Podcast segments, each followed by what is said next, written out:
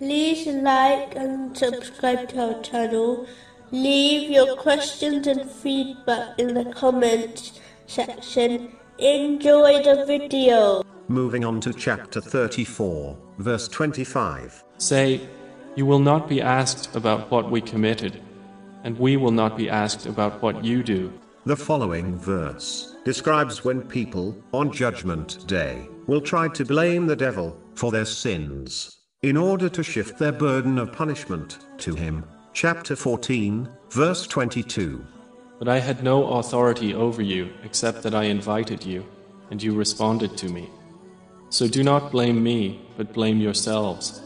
But this verse makes it clear that this is a futile and foolish excuse, as the devil only inspires people to commit sins, meaning, he cannot physically force someone to disobey Allah, the Exalted. Each person makes a choice to obey or disobey Allah, the Exalted, and will therefore face the consequences of their actions. Unfortunately, some do not understand this important point. They often commit sins and misbehave, and either blame others by declaring they were convinced to act in this way, or they declare, as others are committing sins openly, it somehow gives them a license to act in the same way. The same way a worldly judge or court of law will never accept these excuses, neither will Allah, the Exalted, on Judgment Day. It is important for Muslims not to make culture or fashion the standards for their behavior, as this will misguide them, and they will be left with no valid excuses on Judgment Day.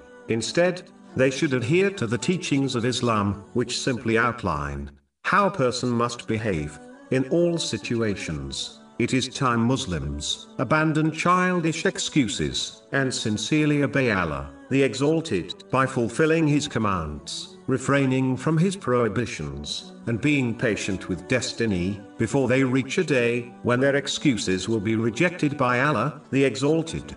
If Allah, the Exalted, will reject those who blame the devil, when he is their open enemy, and promised to misguide them, how will Allah, the Exalted, accept any other excuse for disobeying him?